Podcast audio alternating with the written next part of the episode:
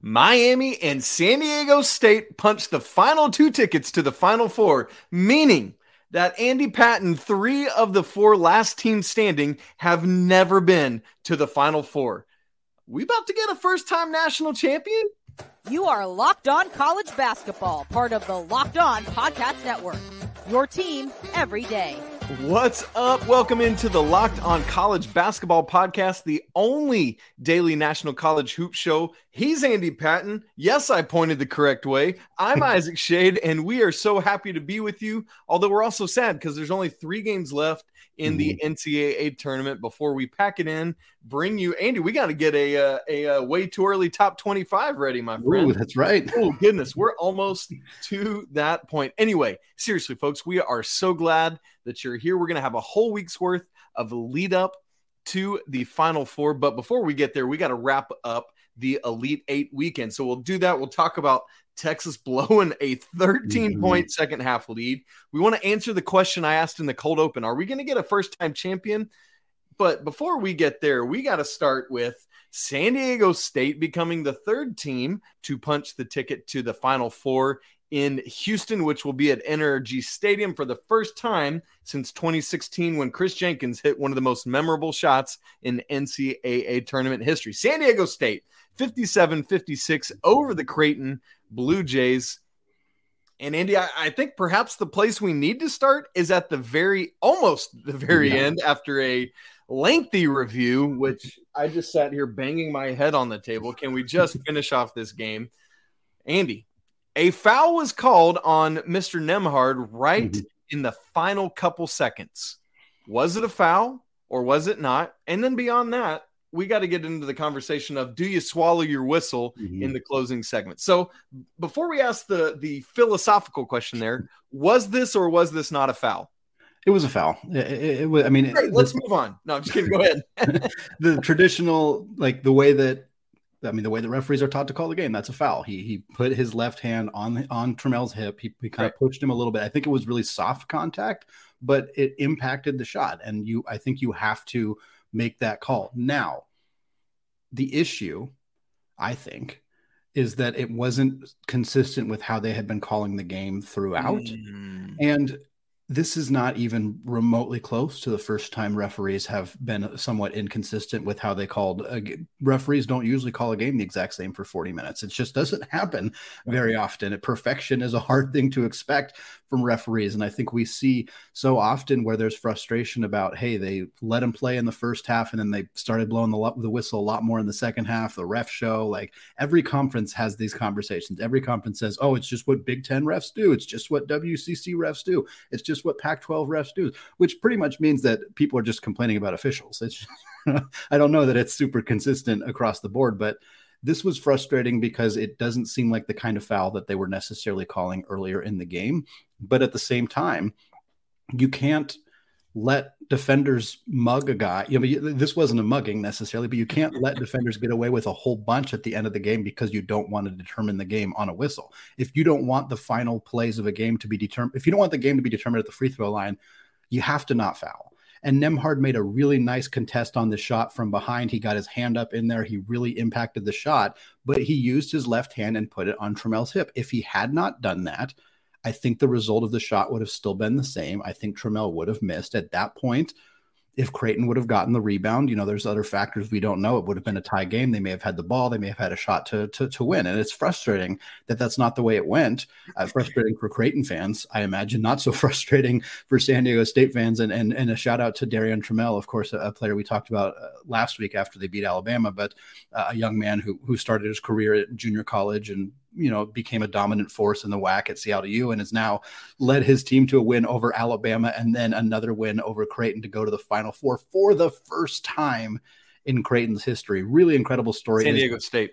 Yes, yeah, sorry, San Diego State. it is a bummer that this game ended with a the last 10 seconds took like 15 minutes that is a, a an epidemic in college basketball it seems to happen all the time and it's a really frustrating way to see good, exciting college basketball games end. It is, and it's not even the referee's fault. They had to review the Baylor Scheierman, you know, ninety foot foot pass. They had to review that. They had to look at it. I don't blame them for that. He's got a cannon, man. Holy, that was a hose from Scheierman. Yeah, but it's just an it's an unfortunate way that this game ended. But a tremendous shout out to San Diego State for what they accomplished.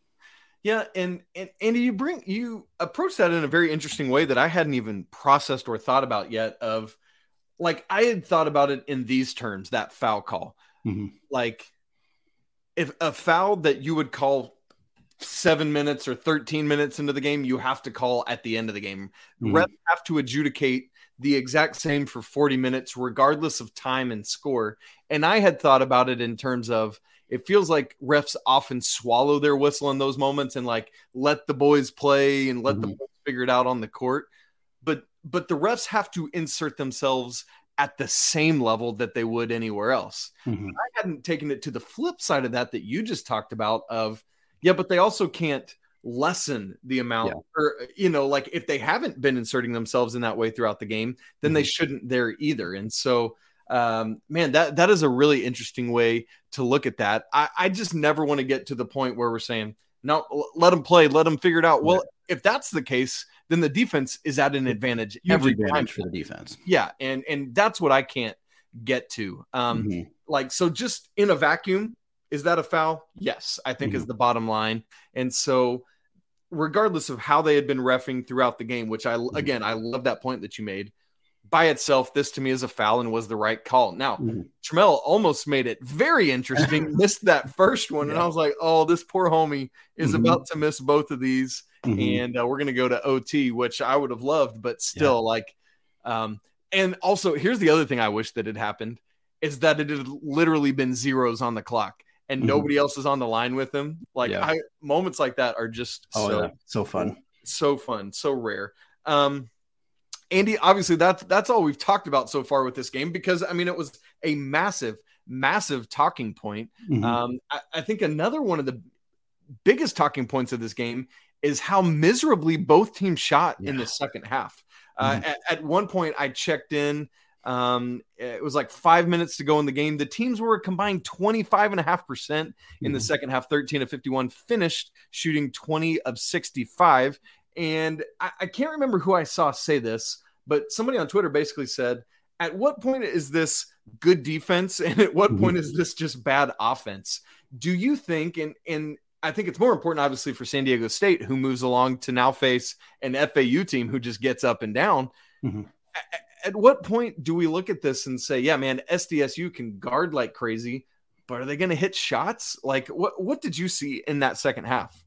Yeah, I, I think a lot of it was was fatigue. I think Creighton is a team that that plays very little of their depth. In fact, their bench literally took one shot combined that's it from their from everybody on the bench. Their starters, I think the lowest minutes for any of their starters was Nembhard at 35, and he of course had to sit Correct. for a little longer because he Correct. hurt his wrist and was yeah, able that to looked bad, man, for a second there. Yeah, he basically looked like he was playing one handed for the for the rest of the game. But McDermott was riding his guys, riding his starters, and I think we saw some of that fatigue. We saw them miss shots that they otherwise make. Trey Alexander, Ryan Nembhard combined to go 0 of 8 from three in this game. I mean, we could do that with just about anyway. The whole team went two of 17.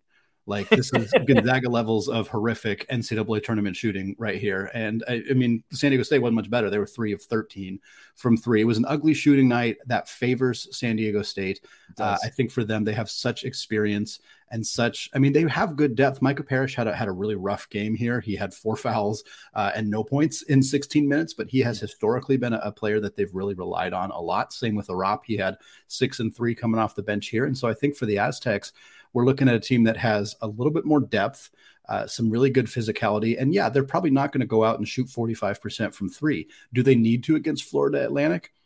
Hard to say. I'm, my guess is no, because I think that they have the toughness and the physicality to hang with the Owls. But that's going to be, I, I think it's going to be another kind of low scoring, grinded out type of game. And, and I think there's a chance that, that that might favor San Diego State and put them in a position to, to be in a national championship game. And and it's interesting. You you talked about the Creighton played nine guys, right? The 5 mm-hmm. starters plus four. San Diego State also played nine guys, and I think so often we get caught up in those conversations of how much of your depth are you using, mm-hmm. but we also got to look at that minutes distribution. I'm so glad yeah. you brought that up, Andy, because San Diego State played the same amount of guys as Creighton, but mm-hmm. only Trammell played more than 30 minutes. He played 31, and every all nine players that played played at least 14 minutes for San Diego. State and Brian Dutcher. And that that is a significant difference between how these two coaches use their bench. Not that one is right or one is wrong, mm-hmm. but in terms of that fatigue factor that you just talked about, that certainly comes into play in a big way. Isaac, it was a fantastic first game of the day, but not to be outdone. Miami storms back after being down as many as 13 against the Longhorns. They take down an extremely talented Texas team to make their first ever Final Four. We're going to talk a lot more about that game. But first, today's episode of Locked On College Basketball is brought to you by Built Bar. The Built Bar March Madness bracket is here, and we know that you have a favorite bar or puff, and now is your time to make it count. Go to builtmarchmadness.com to vote for your favorites. You know, I'm going to be voting for the churro bar. I know Isaac's going to be voting yeah, for the churro is. bar. and if you want your favorite team to win, then you'll be voting for that bar too. Support your team, support your bar or puff. And when you vote for your favorite bar puff, you'll be entered into a drawing where 50 lucky locked on listeners will get a free box of Built. Not only that, but one locked on fan will win a 12 month subscription to Built to have Built's best bars or puffs delivered monthly straight to your door. You got to try Built. It is the best protein bar ever. Seriously, they are so amazing, and you will not think that they're good for you. What makes Built bars and puffs so good? Well, for starters, they're high in protein, they're low in sugar, and they're covered in 100% real chocolate. That's right, real chocolate. So run to builtmarchmadness.com right now to vote for your favorite bar or puff and pick up a box while you're there. You can vote every day in March, so hop in and support your pick. Built Bar, a proud sponsor of the Locked On Network. All right, Isaac. Texas, Miami, the game that we were all so excited for. No disrespect, of course, to San Diego State and Creighton. That was a very, very fun game. But this matchup featured titanic backcourts epic front court players. We knew Dylan Disu was not going to go in this one, uh, and that played a played a role for uh, without a doubt. I think for Texas in the way that this game went, but. Man, it, it, felt like the Longhorns had this thing in the bag. They shot well in the first half. The guards were finding open shots. Timmy Allen was was doing an awesome job of, of getting his looks, uh, and and then it fell apart. Jim Larrañaga, he is inevitable. It feels uh, this team was down by eight to Drake. I think in the last five minutes of their first round game, they were down 13 at points in this game, and then here they are. They come storming back. Jordan Miller plays a literal perfect game of basketball, and the Canes are in the Final Four. What did you think about this performance from Miami's team? For a while, I thought it was just like, man, what a run, what a knockoff uh, beating of Houston on Friday night, and congrats to Houston for making the Elite Eight in back to back, or Houston, excuse me, Miami for making the Elite Eight in back to back years. And, you know, you're looking at what Texas is doing even after the loss. Andy, mm-hmm. the final numbers Texas shot 50% from the field, 40% yeah. from three, and 73.3% from the free throw line. You look at those numbers most games and you're like, yeah, we just won a basketball game. Yeah. They had more rebounds. They had more assists. it yeah. Like oh, their assist won. percentage was great. Like, yeah. well, at one point, yeah, they assisted on exactly uh, two thirds of their of their made mm-hmm. field. Like everything in the numbers tells you it's right. Mm-hmm. But Miami just dug in. Uh, you talked about Jordan Miller, and, and we've mm-hmm. talked a lot about him. Um, he, like he's kind of this unsung hero to the backcourt of Wong and Pack. He's this mm-hmm uh, kind of missed because of Norchad Omier, who uh, that's another, you know, we just talked about all those numbers for Texas. Norchad mm-hmm. Almost fouls out of this game, but yeah. doesn't have the level of impact. But oh my, Jordan Miller, seven of seven from the field, 13 of 13 from the free throw line, played 39 minutes, finishes with 27 points. Uh, and the number, I think it was, I heard them say on the broadcast, only Christian Laettner has mm-hmm. had a game of perfection with more made field goals or something yeah. like that. Um, and if anything, I thought Miami didn't go to him enough. He yeah. was six of six from the from the field at halftime, right? Mm-hmm. And so why is they is one field goal in the second half? It's crazy. And yet, that's when they're coming back. Mm-hmm. So, dude, I don't know. And and and you look at it, we we started noticing this at halftime. Miami is a team that chucks threes and shoots a lot of them. They only had three attempts at mm-hmm. halftime. This is a team that their previous season low, Andy, was 13, and they finished this game only taking eight. Yeah. And you asked me about the Miami game. That's why they won. Mm-hmm. They didn't settle. They kept attacking. They, Andy, they took 32 free throws yeah. and made 28 of them. If you're going to take 32 free throws and make 87.5%, you're going to win a lot of basketball yeah. games, my friend. And that's exactly what Miami did. I thought down the stretch there was where um, Texas really started to miss Dylan Disu a lot as mm-hmm. Miami was attacking. I think they finally realized, like, oh, we can go get it. And, you know, uh, finally, I'd, I'd also like to credit myself uh, because uh, for, we joked about it over the weekend on Friday, I believe it was. Mm-hmm. San Diego State was down nine to Alabama. And I tweeted something about, like, oh, it feels like danger time for the Aztecs. And that's when they went on their uh, run to take the lead and never look back. Well, basically, when Norchad Omier picked up his fourth foul in this game, Miami was down 12. And mm-hmm. I tweeted something about it. And literally, yeah. Out of that next timeout was when they went on that run. And so uh, we joked about it on that show. But folks, I'm deadly serious. If you need to come back from a major downfall, look no further than some reverse psychology from your friend Uncle Isaac right here. But um, Andy, that, that's kind of my thoughts on it. Where, mm-hmm. what did you see? What did you notice? Takeaways that maybe I haven't hit on yet. I think one thing that the broadcast brought up too is, is the way that Jim Larrañaga uses timeouts, and that he's very intentional about only using timeouts when he wants to make some kind of change, some adjustment, whether it's personnel, whether it's switching defenses, running something different. And he used a, a, critical timeout in that Drake game, and then the team went on an immediate run after that. And he did it here as well uh, against Texas. And I think like the coaching in this game was phenomenal. Rodney Terry is a fantastic coach. We've talked about that a bunch on the show. I don't think that this loss changes uh, the trajectory for him and the, the thought that he should be Texas's new head coach at all.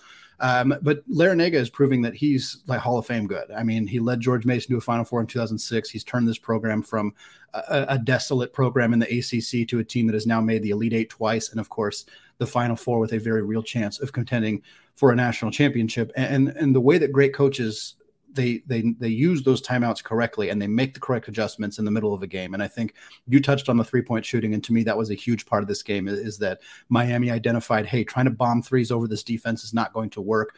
We're instead going to attack. We're going to get to the stripe. We're going to put this team in foul trouble. They're missing some depth down low. Force them to rotate defensively. Force them to guard us around the paint, and it worked it worked. And part of the foul, I mean, part of the foul discrepancy, I think Texas fans might look and say, wait, we took 15 free throws and Miami took 32. Uh, of course, part of that is that at the end of the game, Texas was forced to foul, and that was probably sure. eight of the attempts, at the very least six of them. I think it might have been eight of them. So that makes up a big part of the difference, too. But part of it was just a very intentional strategy by Miami to not settle for outside shots, and they, which was smart because they weren't making them. Nigel Pack and Isaiah Wong combined to go one of seven. Uh, the only other one Poplar made the only other attempt. That was it for for Miami in that Woo. game. Yeah, yeah, yeah. Big shot for him too, and he, he had a fantastic game. 16 points on six of seven shooting. He deserves some love. Yeah, very much. Well. So. Also had four assists and two steals. Really nice performance. And he had Poplar. that. Uh, I think we've seen it twice this weekend. Yeah. That off the back yes. dunk on an inbound. Yeah, yeah, that's right. Yeah, he's done that twice now. Um, but I think this was just an, a, a clinic by Jim Larrañaga as a coach to, to figure out what this team needed to do in the second half, the adjustments they needed to make. Texas didn't play bad. They really didn't. We talked about the field goal percentage. Uh, I thought there were some questionable, very late game decisions, namely having uh, Cunningham Rock take Cunningham. two shots in the final like minute when they have Marcus Carr and Tyrese Hunter and Jabari Rice and all those other guys, and and that was unfortunate. I don't want to dunk on him because they weren't terrible shots, but it, I, he just isn't the guy that I thought should have been taking those shots for them. Uh, but I think this was an absolute clinic from Jim Larrañaga and really cemented him as as uh, I mean he he was already high on that list of fantastic coaches in college basketball, but doing this. Uh, against a team like Texas with a program like Miami for the last couple of years is is is iconic. It really is. And Andy, I just got to say on a personal note, my wife is a big Longhorns fan. So it's mm. uh, as you had a sad night in your household yes. on Saturday. Uh, things are a little bit sad here at, at old Shady Acres, we call our house. So, uh, anyway, big congrats to to Miami. Uh, you hate that it ends for Texas with the guy that's been their best player uh, mm-hmm. having to sit on the bench, but I mean that's the deal, right? Like Kansas bows out without their head coach ever coaching in a game, and mm-hmm. and that's the deal. And and with that, it's the final Big 12 team, uh, mm-hmm. the best conference in basketball, falling off yep. the page. But uh, you know what? It's okay. They're in good company because just about the rest of the major conferences are gone as well. Andy, we asked a question off the top. Are we going to have a first time national champion team, or will it be the UConn Huskies, the only team left that's won a national championship previously? We're going to ask that question, talk about some other Final Four nugs. That's right. That's just a dumb nickname I came up with for Final Four Nuggets. We'll do that in just a second. Andy Patton, what a weekend of Elite Eight games. Three out of the four of them were within a point or tied in the final two minutes with uh, you know, we'll we'll just not talk about that other game on Saturday evening that was not that close. But here's where we're at. We already knew, and now we know a little bit more of who it'll be, but out of the Elite Eight, we did not have a coach that has won a national championship before. It's just been narrowed down now to Miami's Jim Larrañaga, to San Diego State's Brian Dutcher, FAU's Dusty May, or UConn's Danny Hurley. One of those four men are going to be a first time national champion. Congrats. And already, just by making the final four. Yeah. They are in a, a, coaching tier that people can only dream of. And uh, I've heard Jay Wright talk about it this. By the way, he has been phenomenal. Yeah, he's killing on. Uh, and would you expect any less? He's just no. such a he's a genteel man, and I love him. Uh, it's so great to have his coaching insights. But he was talking mm-hmm. about, I think it was yesterday at one point, um, like there's a Final Four luncheon during mm-hmm. Final Four weekend only for coaches who have been, and so yeah all four of these men are going to be a part of that. So cool mm-hmm. uh, to see. Now, so one of them's going to win their first one. Only Larrañaga out of this group has even been to the Final Four before. We already talked about that. And mm-hmm. as we just said, only UConn has previously won a national championship. For the other three schools, not only that, I mean, it's like FAU, they had never won. We talked about this yesterday. They had never won a NCAA tournament game before this season. Yeah, for Miami, crazy. They had never made it to an Elite Eight before last season. For San Diego State, they had neither. Uh, they had they had never been to the Elite Eight. The Mountain West had never been to the Elite Eight, much less the Final Four. And so it's just like, bro, this is mm-hmm. awesome for yeah. college basketball, and I hope so many people are are like finding their way to our sport because mm-hmm. we love it, and we hope you do too. But it all brings us to this question, Andrew. Full name. Full name. There we go. Will we get a first time champion, either San Diego State, mm-hmm. Florida mm-hmm. Atlantic, or Miami? Or will UConn, who's been like the poster child of winning out of nowhere, here we mm-hmm. go again? Although this UConn team has clearly been playing down the stretch as one of the best mm-hmm. teams in the country. Which way is this going to uh, go? At this point, you know, we we previously had said a top two team uh, or one of the top two seeds versus the field. At. Now we ask the question: UConn versus the field of three. It's it's hard to bet against the field. Like you would think that you three are is there's a seventy five percent chance that one of these three teams wins, or a twenty five percent chance for UConn, but. I'm going with UConn. Like I, I think UConn's going to win it all, and I it's hard to bet against them the way they have played in this NCAA tournament. I mean, they have just rocked everybody that they have played. They powered through Rick Pitino and the Gaels. They powered through Randy Bennett and St. Mary's. They powered through Eric Musselman in Arkansas. They really powered through Mark Few and Gonzaga. I mean, they just ran over everybody they played. They did it with different styles. They did it with different players stepping up. Sometimes it was Sanogo. Sometimes it was Sanogo as a facilitator, and it was other players stepping up and, and doing more of the scoring. Like they have, they have beat every team they have played, different styles. I mean, there there are very few teams different in college basketball than just Gonzaga and St. Mary's, just in terms of their style. The the the you know Gonzaga is so focused on trying to get out in transition, having this high level offense, not as good defensively. St. Mary's is much better defensive team, slow, methodical pace. Uh, you know, Iona was was kind of a mixture of both of those things. Arkansas was this high level defensive team, very very athletic team, a lot of big bodies, a lot of physicality, and UConn just it didn't matter. It hasn't mattered who they're playing.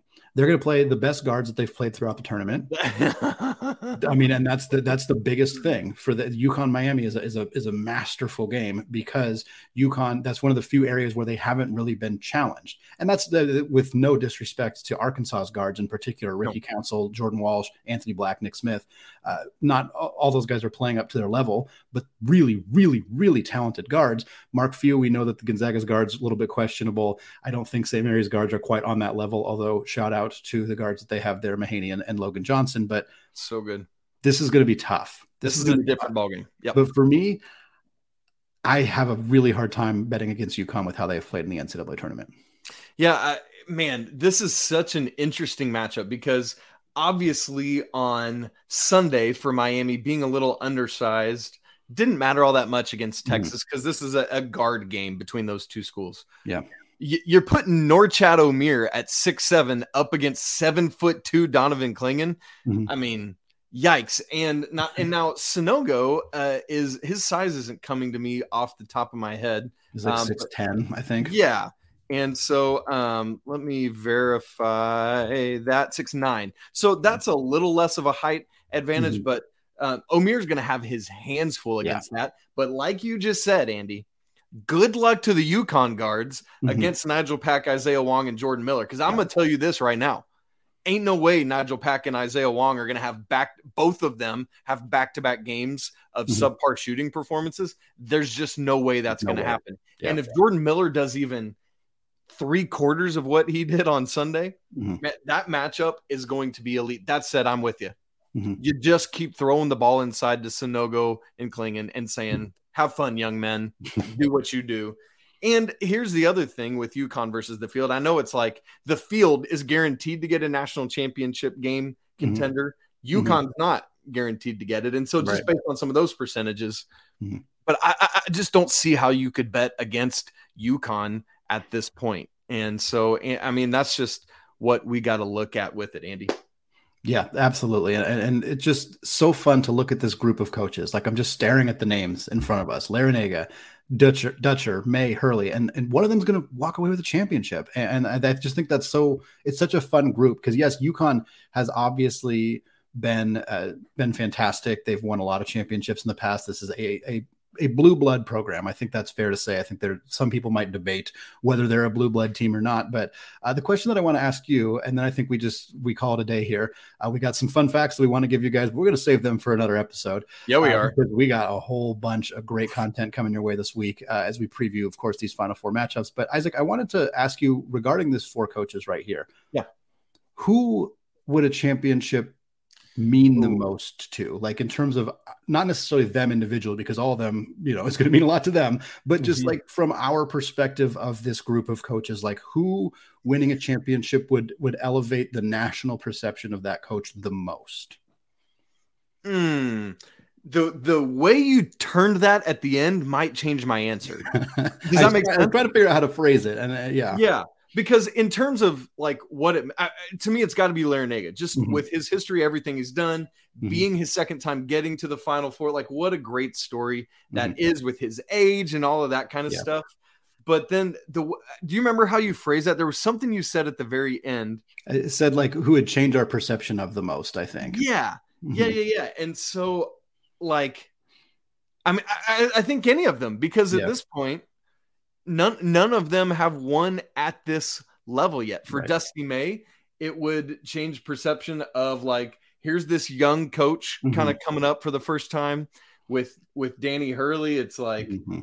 uh, like here's this guy like how cool. Remember last year he said we're coming. Yeah, I, am remembering that press conference, mm-hmm. and it's like, dude, that would be rad to see that come to fulfillment. Mm-hmm. And for Brian Dutcher, who had been with uh, Steve Fisher for so long, both at Michigan and then followed him to San Diego State. And mm-hmm. to just say, kind of like in this Jerome Tang, Scott Drew sort of way, like, yep. here I come out of the shadows of Coach Fisher and I'm winning this for both of us. Right. Mm-hmm. And so, so maybe there's that to it as well. So, in terms of perception, mm-hmm. I think I'd have to go Brian Dutcher. Yeah. In terms of just like cementing legacy, I yeah. got to go Larry Larrañaga. What about you? I yeah, I think that's a great pick. I think I'm going to lean towards in terms of how how they're perceived nationally. I'm going to lean towards Dusty May only because coming into the season he wasn't really perceived nationally. Like that's yeah, he just wasn't that, like, like yeah. yeah, like people you know people within the circle of college basketball probably knew his name, knew that Florida Atlantic had had some success, but like the the reason that he's a little harder to pick is because even if they lose if they lose to San Diego State, if they make the championship and lose, his legacy will have changed so dramatically just from doing what he's done. Like it's already elevated so much. Yes, it would elevate more with winning a national championship, whose legacy wouldn't. But for, for somebody like Larrañaga, who's already been to a Final Four, who's already proven he can bring a team to this level, he can rebuild a Power Five program like Miami, there's only one step left. And it's you know it kind of goes back to the Mark Few thing. Like Mark Few can make as many national championship appearances as he wants until he wins. Nobody really cares and and and I get that. I understand why that is the perception around him and why that's the perception around any other high profile coaches. He's just the one that sprang to mind. But um, but for somebody like Larrañaga, like this is the last step. He's he's accomplished everything else for Dusty May, he's got a whole career in front of him to potentially accomplish some more of those things. So yeah, this is only his fifth full time year as a head coach. It's crazy. So it comes, and, I mean, all of them. It's it's it's a fun story regardless of who wins, and I think that's what makes college basketball so great. Is one of these four coaches is going to win, and it may not be the team you want, dear listener, uh, but whoever wins, it's going to be a fun story, and and that's what makes college basketball so dang great. And if FAU wins, what kind of phone calls is Dusty May getting from bigger programs? Oh, yeah. We're gonna, I mean, regardless, every one of them, regardless of what FAU does from here on out, mm-hmm. he's going to start getting all these phone calls. Keep in mind, if things mm-hmm. don't go well for Todd Golden at Florida, yeah, that's where Dusty May came from as an assistant. Anyway, yeah. that's a long term play. Just keep that in mind. Andy, can't wait to talk about all of this throughout this week leading up to the Final Four we got so much more content coming your way, folks. We're five days a week still, maybe seven days a week as we get through the actual championship here. We got so much previews of these games, talking about these matchups, talking about how these teams got here. It is going to be an absolutely fantastic week leading up to the Final Four and the national championship. Check us out on YouTube. Find us, subscribe there if you haven't done so yet. Leave us a review on iTunes. Leave us comments. Follow us on Twitter if you haven't done so yet. We got, again, so much fun stuff coming your way to finish out the month. Woo! All right. So that is it for us today. So for now, peace, peace out.